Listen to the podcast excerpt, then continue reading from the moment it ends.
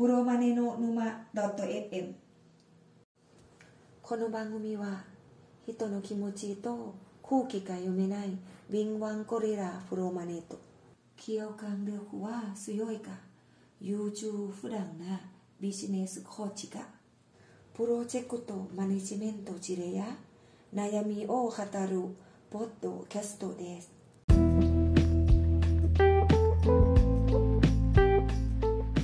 は今日も可愛い声から始めてまいりましょはい、よろしくお願いします。う。はい、お願いいたします。プロマネの沼でございます。はいお相手は、堀さんです。うつぼさんもおります。よろしくお願いします。はい、よろしくお願いします。これ今、スライドが全画面で映ってる感じでいいですかね？ええはいはい。どうしました？えー、っと、名前のところ、参加者の名前が。まあいいか。え？何ですか？私の名前の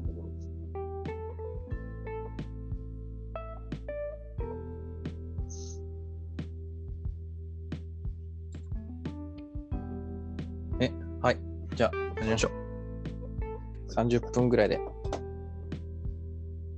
はい。一応終わったんで、触れといた方がいいですかね。は NBA いファイナルはそうですね。終わりました。お疲れ様でした。お疲れ様です。なんかマジカル、マジカルランっていう言葉がよく使われててですね、現地のリポーターとかから。い、はい。やー、ほんと、マジカルランでしたよ。そうですよね。うんもう、サンズにとっては本当、そんな3週間でしたね。3週間ってなんだかわかんないですけど、いやー、ほんとね、長かったですね。プレーオフ始まってから2ヶ月ですよ。うん。2ヶ月。長かったなカンファレンスファイナルからはちょっと夢の舞台だったわけじゃないですか。うん。それがなんかそこからが大体3週間かな。カンファレンスファイナル、プレーオフのファイナル、うん NBA ファイナル、この2000。そうですね。うん。いや、モンティ、えっ、と、クリス・ポールかなうん。が言ってたんですけど、あの、コーチがいつもこう言っていてみたいな話で、下りで出てきたんですけれども、はい。まあなんか我々が欲しいものは全部困難の向こう側にあるんだっていうことをモンティ・ウィリアムスがあ常日頃言っているらしくて、あ。はい。いやー、そのね、言葉がめちゃくちゃ刺さりましたね。かっこいいですよね、モンティ・ウィリアムね。うん。我々が欲しいものはこ困難の向こう側にあるですよ。うん。いやー、めっちゃ刺さるなと思って、その言葉は。うん。特に日本人に刺さりそうな感じしますけどね。本当ですかうん。すごい日本人的感覚ってことかな。うん。英語で言うとですね、はい。なんつったかな。Everything we want is on the other side of hard. えーそんな言い方するんだ。On the other side of hard. そう。か硬いものの向こう側にあるんですよ。ハードが、ハードの役が直訳すぎる。そ Google かっていう感じです。う。って感じで、うーん、なんかね、こうそういう単純な話かどうかわかんないですけど、自分的にはやっぱ勝敗を分けたのっていうのが一番こう、ベーシックな部分っていうか、うん。ファンダメンタルズの差が出たなっていうふうに思ってて、やっぱサンズってチームワークとかうん。戦術とかバスケット IQ とかでこれまで上がってきたと思うんですけど、そうですね。そこを上回るのがやっぱ一番はこうヤニスの身体能力、運動量、ハードワーク、うん。うん。その辺がもう手がつけられないっていう攻撃だけじゃなくてディフェンスももちろんそうだし、トランジションのもそうだし、そこの違いを生み出していたのっていうのが、うーん、なんかやっぱ本質的なところだなってなんか感じた部分はありますね。ありますね。うんうん。あの、やっぱ体が違いますよね、一人一人。見てて。うん。こうマッチアップしてるお互いが、サンズの方が一回り体が小さいっていうのも当たり前でしたもんね。うん。そうですね。いや、なんかそれはやっぱ、さサうんラリーもちょっと一回りずつ小さいっていう感じですよね。それはね、あの、いや、データ屋さんとしてはちょっと細かく分析してみないと何とも言えないんですけど、うんまあ、クリス・ポールがダントツにね、サラリー高かったと思うんですよ。40億レベルの。43 million かな。うん、でその下って、多分あのなんだっブッカーが max もらってるんで、30何 million ですよ。そんな言ってるんですね。うんまあ、さん30億クラス。うん。で、それからは誰だろあその下はね、もうエイトンになるのかな。うな。エイトンってまだ10 million レベルですよね。そうですね。はい。ルーキー契約だけど、ドラフト1位なんでちょっと高めなんですよ。クラウダーも多分10 million ぐらいですよね。そうですね。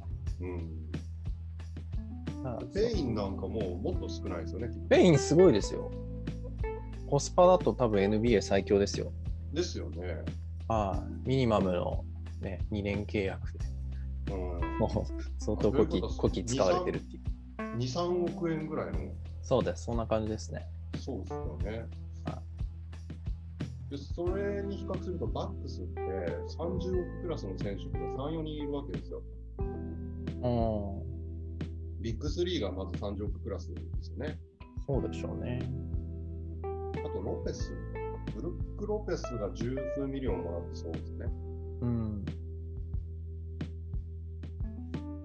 まあでもやっぱ強いチームってそうなっていくんじゃないですか。そうですね。ね、周りはもう完全にロールプレイヤーっていうか、うんあの、入れ替え可能な選手で固めるっていう感じですよね。そうですね。うんまあ、いずれにしろ両チームとも怪我人が少なくて、本当良かったなって感じですけどね。見応えありましたよ。あ、思ったのは、うそのイーストのカンファレンスで、カンファレンスファイナルで、ヤニスが怪我したっていうのが逆に良かったのかもなってちょっと思いましたね。休みができてですか？そうそうそうそう。だって、あのパフォーマンスってちょっと考えられないですもん。6そうです戦までやってて、うん。あれだけ下がらないところが上がっていくじゃないですか。はい。そうですそね。こはね、やっぱね、カンファレンスファイナルで最後のね、2戦ぐらいは休めたっていうのが結構あるんじゃないかなって思いましたね。しかもヤニス抜きで勝ちましたからね。うん、そうですね、まあね、あのーヤングもちょっと最後はね、厳しかったですけど、うん怪我しちゃって。そうですね。っていうね、まあ、まあまあ、ちょっと来季、クリス・ポールがどうなるかっていうのもあるんですけど、うん。来季に期待ですよ。そうですね。サンズはもう今後上がっていくだけのチームに見えますよね。ああ、まあ、わかんないですけどね。クリス・ポールの動向によってはどうなるか。いや昨日もオリンピックやってたんですけど、ゴリさん全く興味ないと思うんですが、知ってました？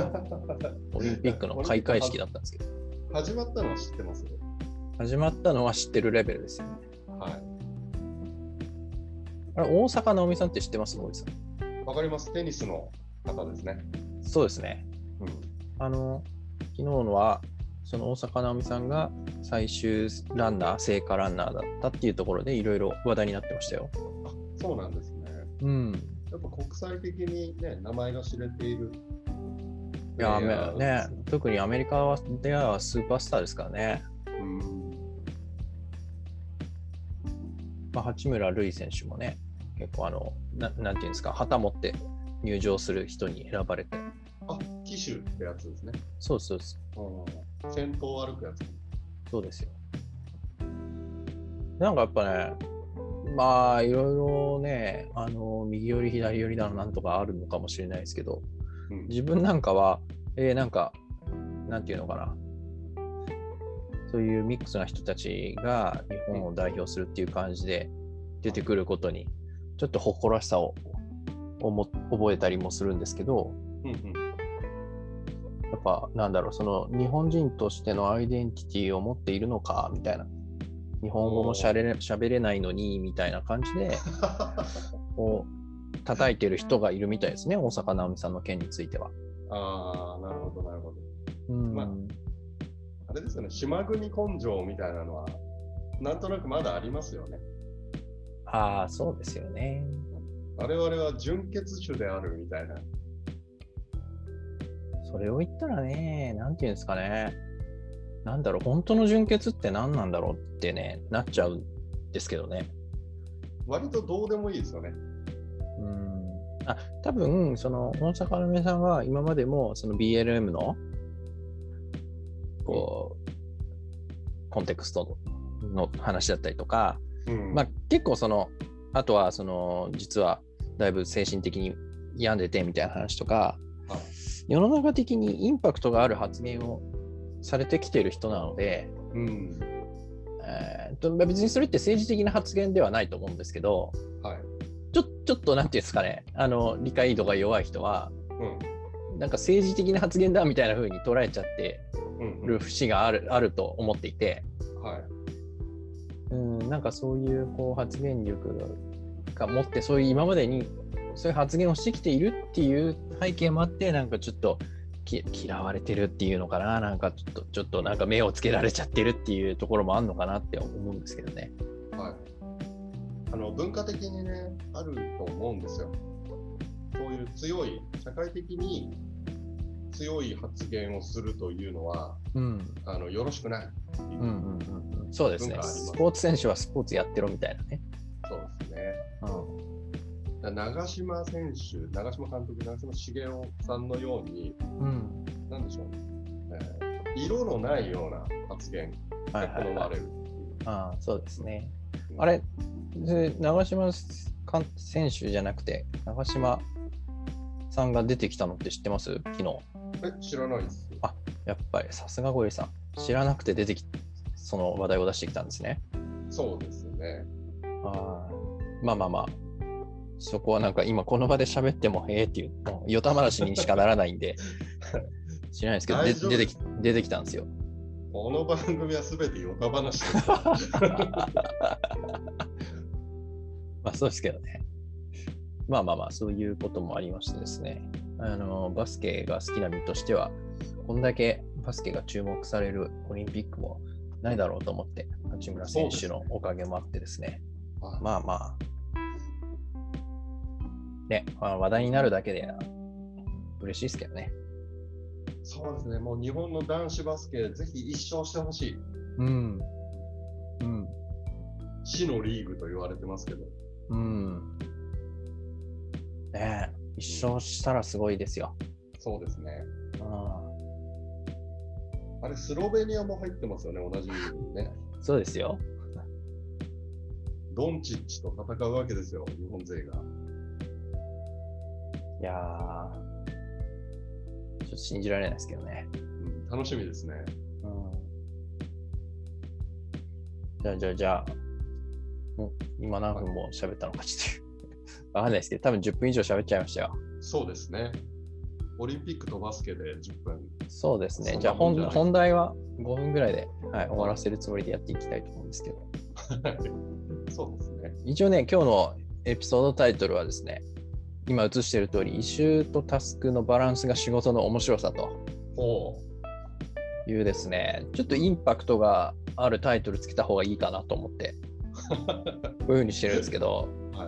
もうここに着地できるかどうかは全くの未知数と。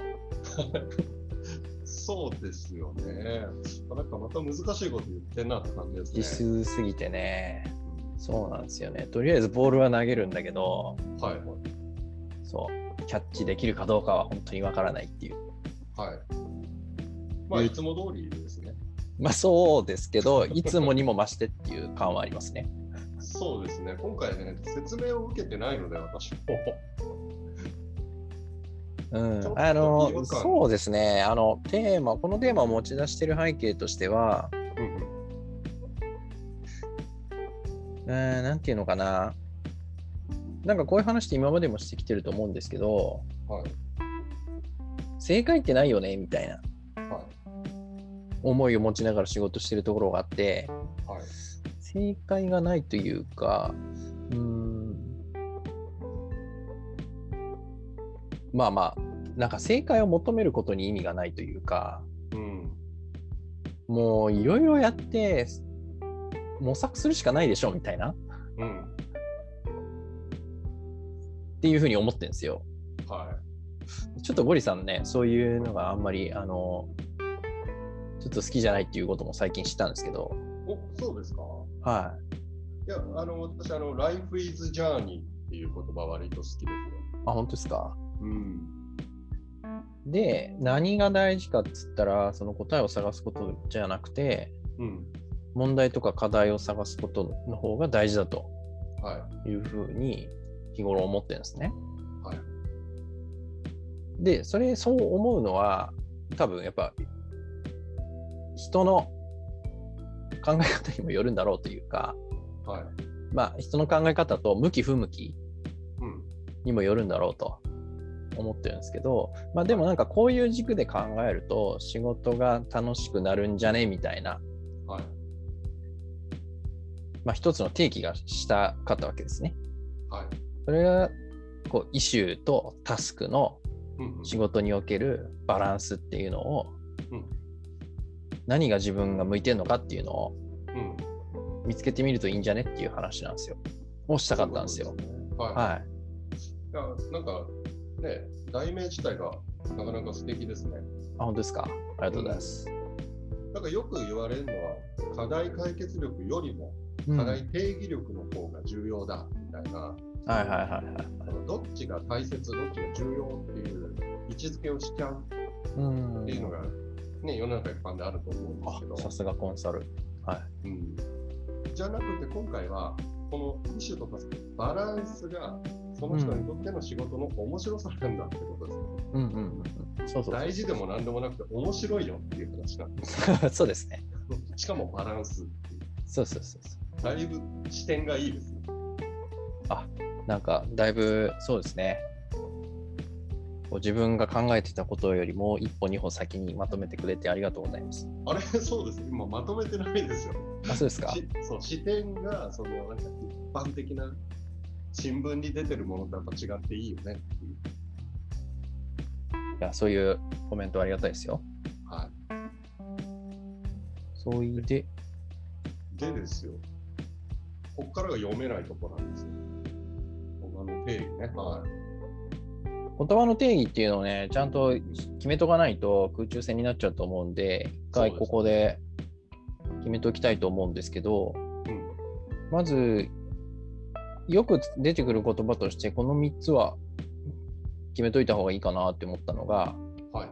えっと、イシューとタスクとプログラムはい。ですね。うんで、これはちょっととあるペウェブページ、あの個人のブログだと思うんですけれども、はいちょっと拝借をさせていただいているんですけれども、はい。なんやねんっていうところで言うとですね、まあ、イシューとしては、まあ、発行物とかいう意味もあるんですけど、うんえーイシューは論点とか争点とか、うんまあ、そもそもの言葉の意味としてはそういう意味ですよね。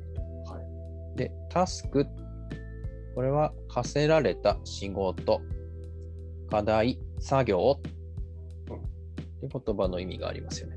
はい。で、プロブレムとしては、問題、難問とか試験などの問題とかうん。いう意味がありますよねと。そうですね。はい。まあ、そこから転じて、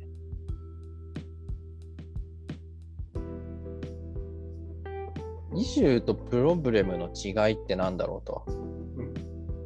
うん。さっきで言うと、えーまあ、イシューっていうのが、まあ、論点、争点。うん。あと、プロブレムは問題、課題っていう言葉のそもそもの意意味っていうふうに申し上げたんですけども、はい。えーこのね、拝借したブログの中では、イシューとプロブレムの違いっていうのはこういうふうに表現されてまして、イシューっていうのは向上が見込まれる前向きに解決していく問題であると。うん。プロブレムっていうのは解決の困難な害のある問題だとはい。いうふうに書かれていましたと。うん。さらに言うと、イシューとタスクの違いっていうのを説明してくれてまして、はい。イシューっていうのは、議論、論争して解決していく課題であると。うん。タスクっていうのは、課せられた、与えられた課題であるとうん。いうふうに書いてありましたと。はい。まあ、ちょっとここをね、ベースにして我々なりの定義をしていけばいいのかなって思ってるんですけど、はい。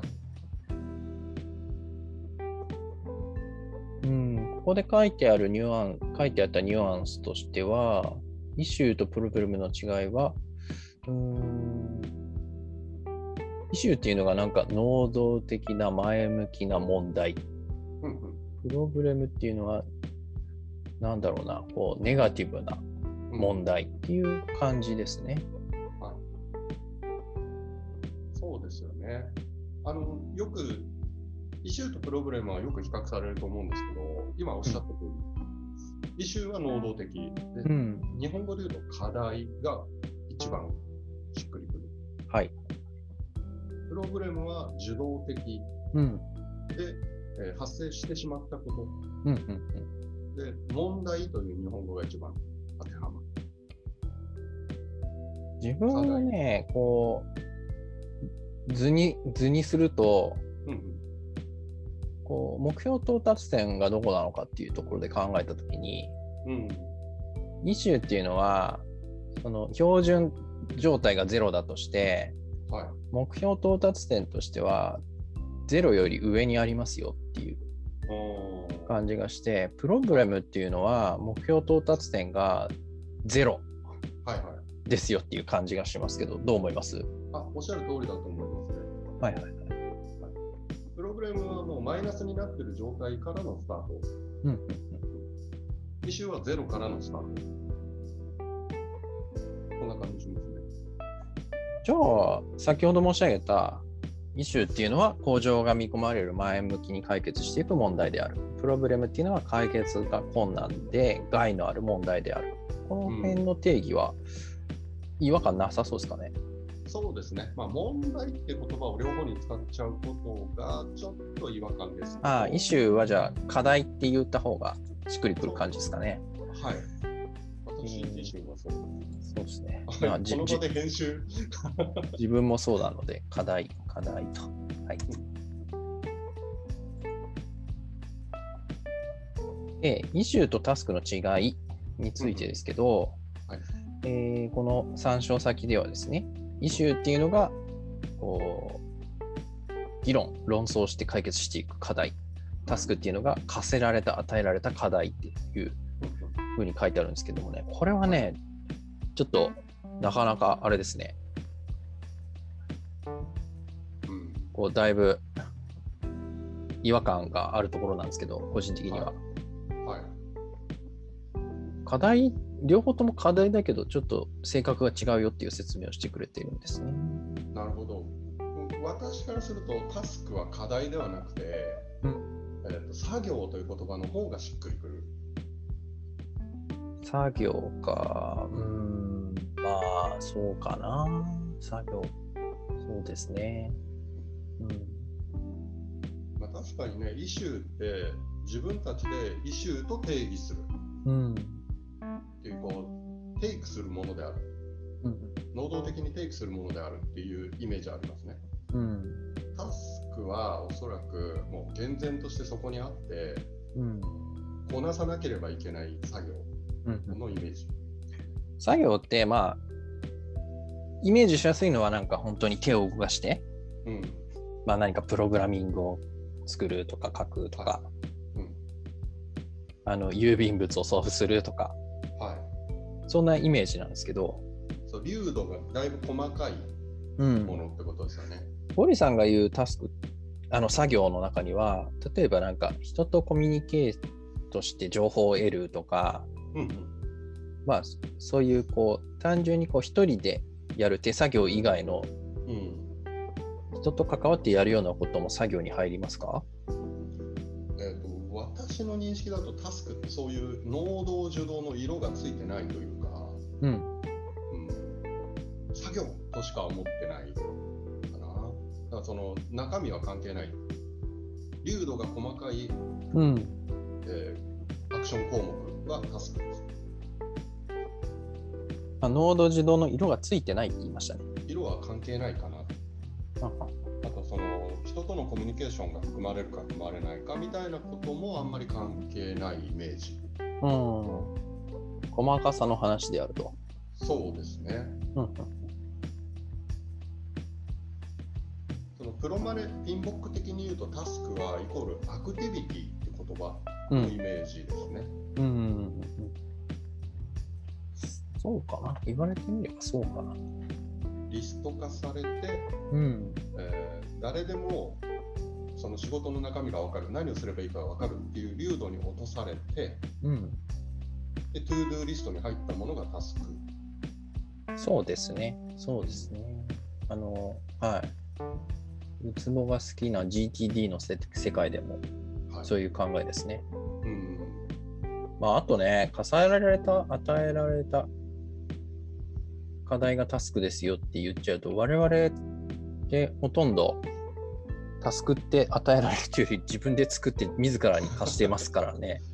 そうですね。なんかそういう言い方するとすごくいい仕事をしてるっぽいですね。いや、でも事実そうじゃないですか。はい。降ってこないですよね。これをやれってね、言われてやることってほとんどないわけですから。はだからやっぱりここは、うん、置かれてる立場にもよって取り、ね、受け取り方は違うかもしれないですけど、い。うん。能動的、受動的っていう軸だけで、イシューとタスクの違いっていうのは語り語りきれない感じはしますね。そうですね。うん。で、イシューとタスクのバランス。で、うんそうだな、結局このイシューとタスクの違いって何なのってまとめておきたいんですけど、我々なりの定義を。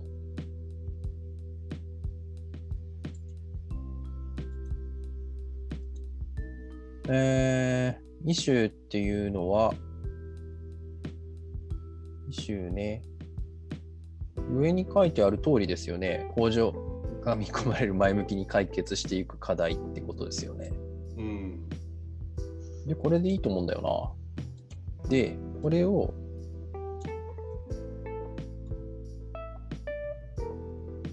具体的に、うん。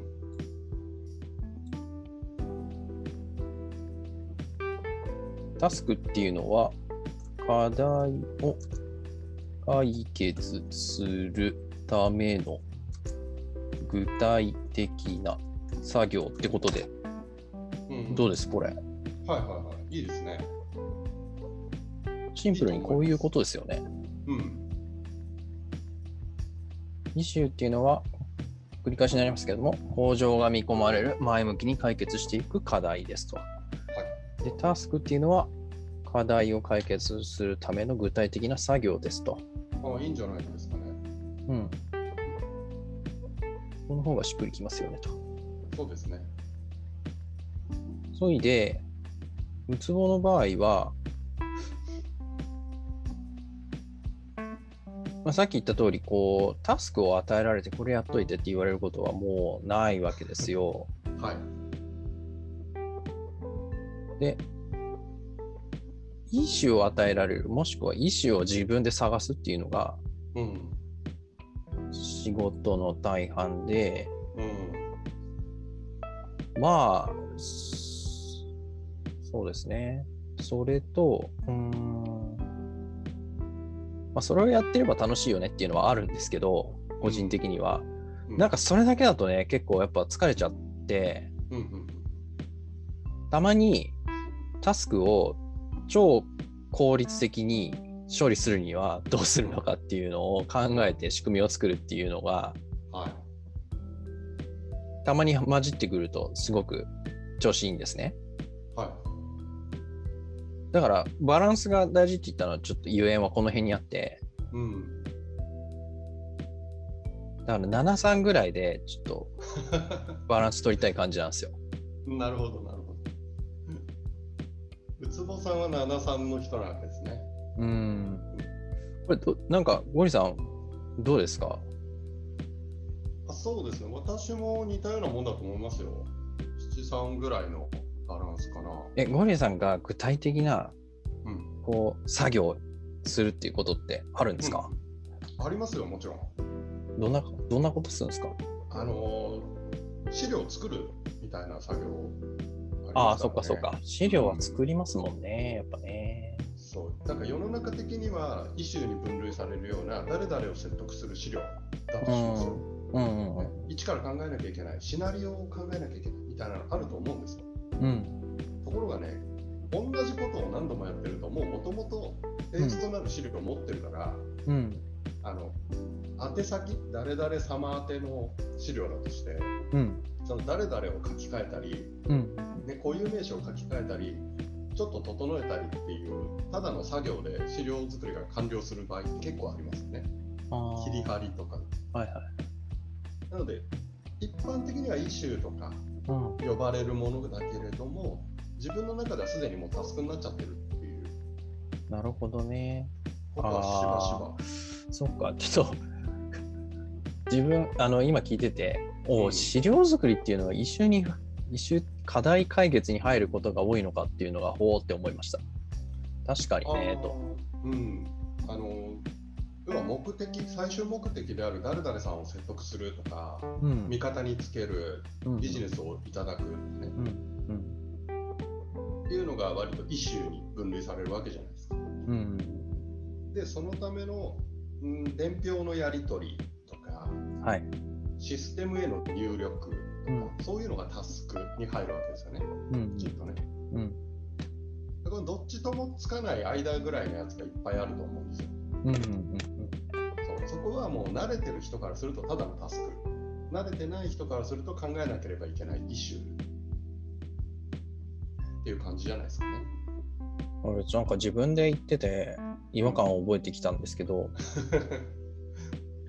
さっき、あの、具体的なタスクをどうやって効率的にやるのかとかを考えたりするのが楽しかったりするって言ったじゃないですか。はいはい。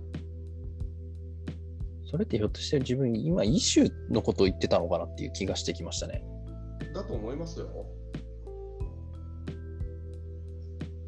うん。イシューの中でウツボさんはあのすごく頭を使わなきゃいけないこととうん。そうじゃないこうん。とを多分分けてるんですよ。ゼロから上を目指すさところがイシューで、うん。でも、たすえー、と今言ってた作業を効率化したいっていうのはそもそもそこに今課題があるんだってことは先に分かっている状態。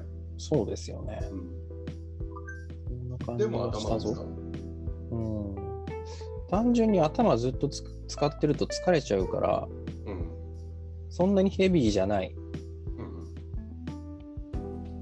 軽く頭を使うぐらいの作業がたまにあるといいって言ってるだけですかね、私は。そうですね、なんか結構ね、今難しい話してると思ってて、うん。世の中一般的にはタスクばっかりやっているとうん。つまらない、飽きてしまううん。っていう話だと思うんです。うん。で、イシューも時々ないとねっていうのが一般的な論調だと思います。うん。でも、ウツボさんは仕事のうん100が、100分の100が大体イシューですよ、うん。いう人なんですよ。うん。なので自分にとってはタスクに近いそのうーん効率化作業の効率化みたいなものって世の中的には一種に分類されるんだろうけど自分にとってはタスクに近いあんまり頭使わなくていいことうん。うん。なのでそういうのも3割ぐらいやりたいなっていうね箸休めにタスクをやりたいっていう、タスクよりの一種をやりたいって感じですかね。そそうだと思うこの定義からするとそうだと思うんですよ。ですねウツボさん頭使うことに慣れすぎてていやいや、なんかそんなこと言われたら、すごい頭いい人みたいに聞こえちゃうじゃないですか。いやだってタスクの効率化って本当簡単に出してくるじゃないですか、ウツボさん。そこの辺はね、得意ですね。そうですよね。でもうん世の中の一般的な人の感覚ってそうではないですからね。まあまあ、なんていうんですかね、それぞれの人がね、それぞれの視点で見ていただけたらいいなって思ってるんですけど、うん。あでもね、実際やっぱり話聞いてみると、うん。いや、私はやっぱりこう、与えられたタスクを着実にこなすことが喜びですみたいな人がいますからね。そうですね。うん。あいいじゃんって。ね。それ以上でも以下でもないですけど、いいですよねっていう。いや、よくわかりますよ。うん。あの、我々は異臭好きじゃないですか。そういう好みってあったんですね。あるあの何しろ考えることが好きでうん。あの今まで世の中にないものを自分でなんか発見ししていくみたいなのが好きじゃないですかそれはそうですね。あれ？これって過去になくない？みたいなのうん。でもそうじゃない人いっぱいいて例えばねあのヒカキンさんのマイクラの動画 見たことあるんですけどはい。あの整地作業ですね。マイクラというゲームで山を切り崩して平地にするっていう整地作業。最近成長流行ってんですよ。あそうなんですね。そうなんですよ。はそれ何年か前に見た動画なんですけどね。この整地の作業が大好きだと。何時間も2時間も3時間も成長だらだらとやるのがすごい性に合ってるんだっていうことをおっしゃっててねあんなクリエイティブっぽい人がそれが好きなんだっていう感じですね い。そうかイシューはちょっとクリエイティブなね匂いがクリエイティブってちょっと新しい概念入ってきちゃいましたね、これ。ちょっとき言わない方がいい危険だな、これ。わかりました整理がしきれなくなっちゃうかも。うんそうですねどうだろう、作業、作業ね。うん。いや、そうだな。やっぱね、単純作業が没頭できるから好きですみたいなね、うんうんいう人もいるんですけど、うんあーそうは思わないかな、自分は。まあそうでしょうね。ウツボさんそっち寄りではないと思うんで。うん。エンジニアの業界、ちょっとね、私は特にそのエンジニアリングの業界とはちょっと縁遠いところにいるんですけど、人事なんで、はの世界で言うと、こんな感じなんですかね。まさにこれ、タスクっていうのは分かりやすいですけど、プロコードを書くとかがね、タスクになるわけですよね。い。そうですね。だから、イシューっていうのは、まあ、そもそもどういう、ね、こう何を解決するためのプロダクトを作るっていううんコンセプトだったりとか、うん。プログなんかその成果物全体の構造をこうしようみたいなアーキテクト的な部分だったりとか、うん。でそれを実現するためのコード、コーディングみたいな、はいはそれがタスクだねみたいな、そんなイメージですけどね、なんかその辺、どうですか？い。もう一回定か義。勘どころあります？勘どころ。勘どころ。エンジニアリング業界においての。ああ、そうですね。変な振り方しちゃったかな。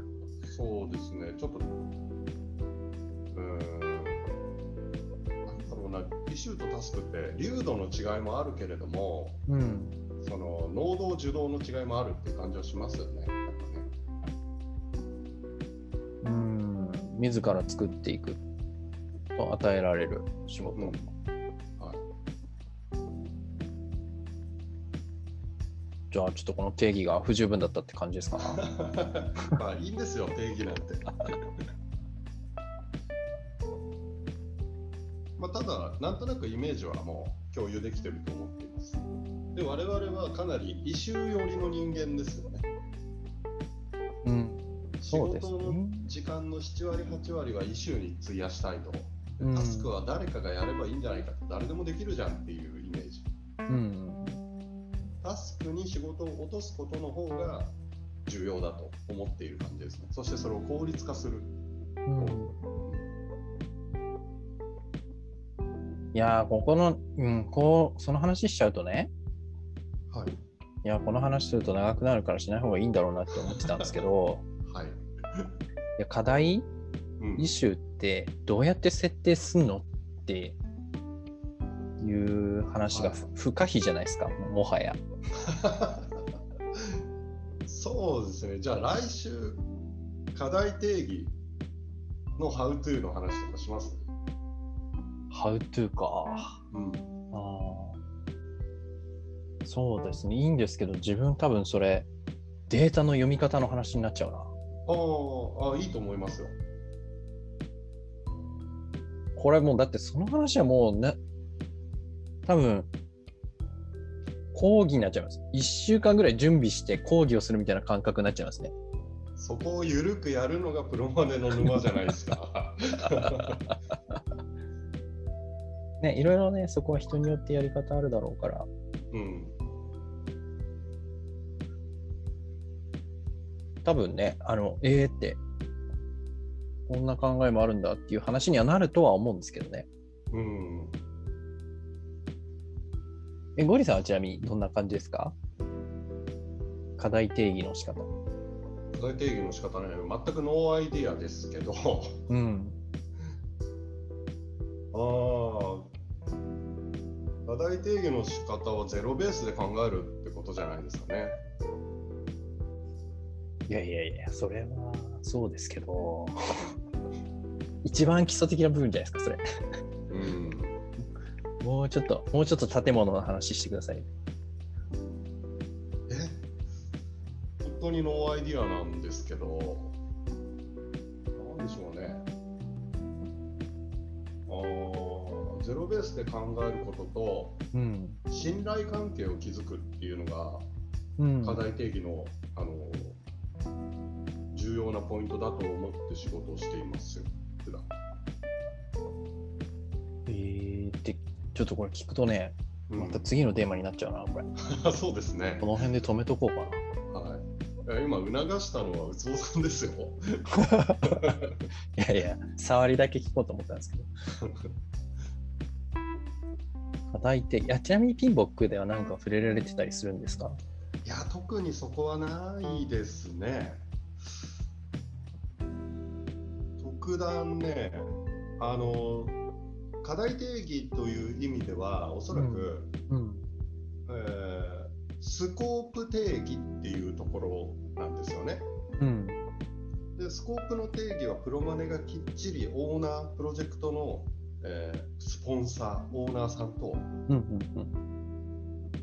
会話をして決めようね。うんここがずれてしまうと、認識がずれてしまうとダメだから、うん。うん。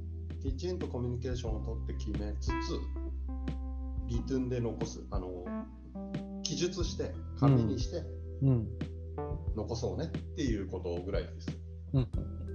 定義の仕方は特段触れてないです。そうですね。でも、これ、どうなんですかね？こう、体系的にそういうのってまとまってる話ってどっかにあるんですかね？ああ、ちょっとあんま聞いたことない。う。うんん。それこそ方法論としてはブレストとかブレインライティングとか、あの、フィッシュボーンチャートとかで課題を定義するんだみたいな How to はもちろんあるんですけど、本質じゃないですよね。そうですね。うん、コンサル、コンサル、コンサルじゃないですか。この辺は。そうですね。コンサルさんの得意領域じゃないですか。はい。あでも本当に重要なのはゼロベースで考えること。で、あの、うんつぼさんがさっきね、データの、データに騙されずに、うそのデータを読み解くっていうのが重要だっていう話しましたね。うん。それ要はゼロベースで考えるっていうのと同じだと思うんですよ。うんうん。バイアスを含まないように客観的に見るうんうん。っていうことですね。じゃあちょっと次回のネタもできたということで、そうですね。自分なりにはい。どうやって課題を見つけているのかっていうのを振り返るいい機会になるんじゃないですか？そうですね。おっしゃる通りですね。うんはい多分ね、ウツボさんのアプローチと私のアプローチ、だいぶ違うと思いますよ、この点。面白そうですね。うん。じゃあ今日は、今日の どうどうだったのかな？ちょっと、そもそものこうタイトルと中身が合致してうまく着地できたのかどうかも怪しいんですけど、うんうんななんかね、皆さんが自分自身を何が向いてるのかなっていう考えるきっかけになったらいいのかなと。そうですね。うん仕事の面白さをどどういうバランスに求めますかっていうことですもんね。そうですね。はもうタスクだらけの仕事は私はやりたくないです。い。うん。とにかくイシューが多めうんですね。じゃあ、そんな内容もちょっと触れている私のコミュニティの宣伝を最後にさせてもらってもいいですか？はい。どうぞ。はい。ちょっとお時間いただきます。今、ウツボがこういうコミュニティを運営しておりましてですね、一生終わらない楽しい仕事探し、まだ続けますか？と。ライフワークギルドっていうコミュニティを運営しております。で、これをやろうと思った結果としては、10年以上ビジネスコーチやってきてるんですけれども、まあ、ここじゃないっていうふうに分かって転職を決断するクライアントさんってたくさんいらっしゃるんですね。うんだけど、うまくいく人もいれば、やっぱりこう環境を変えても同じ悩みを持っちゃいますっていう人もいて、なんかもったいないなって思ってました。うんでも、いろんな人に触れてきて、やっぱうまくいってる人には共通点があるなっていうことに気がつきました。それは仕事における自分らしさを明確に持っていて、職場の中で活かしているっていうところなんですね。で、まあ、そのね、うまくいっている人たちの考え方を、まあ、ちょっと体系っぽくしてみて、それをうまくやるにはどうしたらいいだろうねっていうところで、コミュニティの中で話し合っていけたらですね、よりこう仕事を自分、仕事の中にこう自分らしさっていうのを生かしていけるんじゃないかと。うん転職してね、楽しい仕事を求めて、いい環境を求めるっていうのももちろんあるんですけれども、その前にまずは自分らしさを明確にして、今の職場でそれを発揮してみるっていうことをやってみませんかっていうコミュニティでございます。具体的には、自分の仕事における自分らしさの見つけ方を学び、自分らしさの職場での生かし方を学び、自身の在り方やチャレンジを仲間に共有し、互いにフィードバックするというコミュニティでございます。やっていることは、あまあ、提供されるコンテンツの中身としては、まず、転職に気づくキックオフワンオンワンセッション。次に、現職を転職にするためのインプット。次に、自分らしさを振り返る個人ワーク。最後に、オンライングループセッションででの共有とフィードバック。この4つのコンテンツをご提供しております。はいまあ参加お申し込みであったり、1ヶ月のお試し参加ご希望、あるいは個別相談、受けたまわっております。これをどんな形で聞いていらっしゃるかによってアクセスの仕方が異なると思うんですが、ポッドキャストで聞いていただいている方については、チャンネル概要欄概概要欄にあるお申し込みのページからお申し込みください。ご相談も受けたまわっております。1ヶ月お試しで参加したいですとか。それはチャンネル概要欄にある Gmail と Twitter の DM までご連絡ください。Facebook で聞いていただいている方については、うつぼのトップの投稿にいろいろ情報載せてますんで、そこにあるお申し込みのページ、リンクからお申し込みをお願いいたします。ご相談については、まあ、どこでもいいです。DM でも結構ですし、投稿でも結構ですが、お気軽にご相談いただければと思っております。以上です。はい。はい、これで終わりましょう。もうはい47分喋っちゃいました。う。はい。やべえな、これ。長えな。じゃあ、はいありがとうございました。はーい。ありがとうまた来週。ございました。はーい。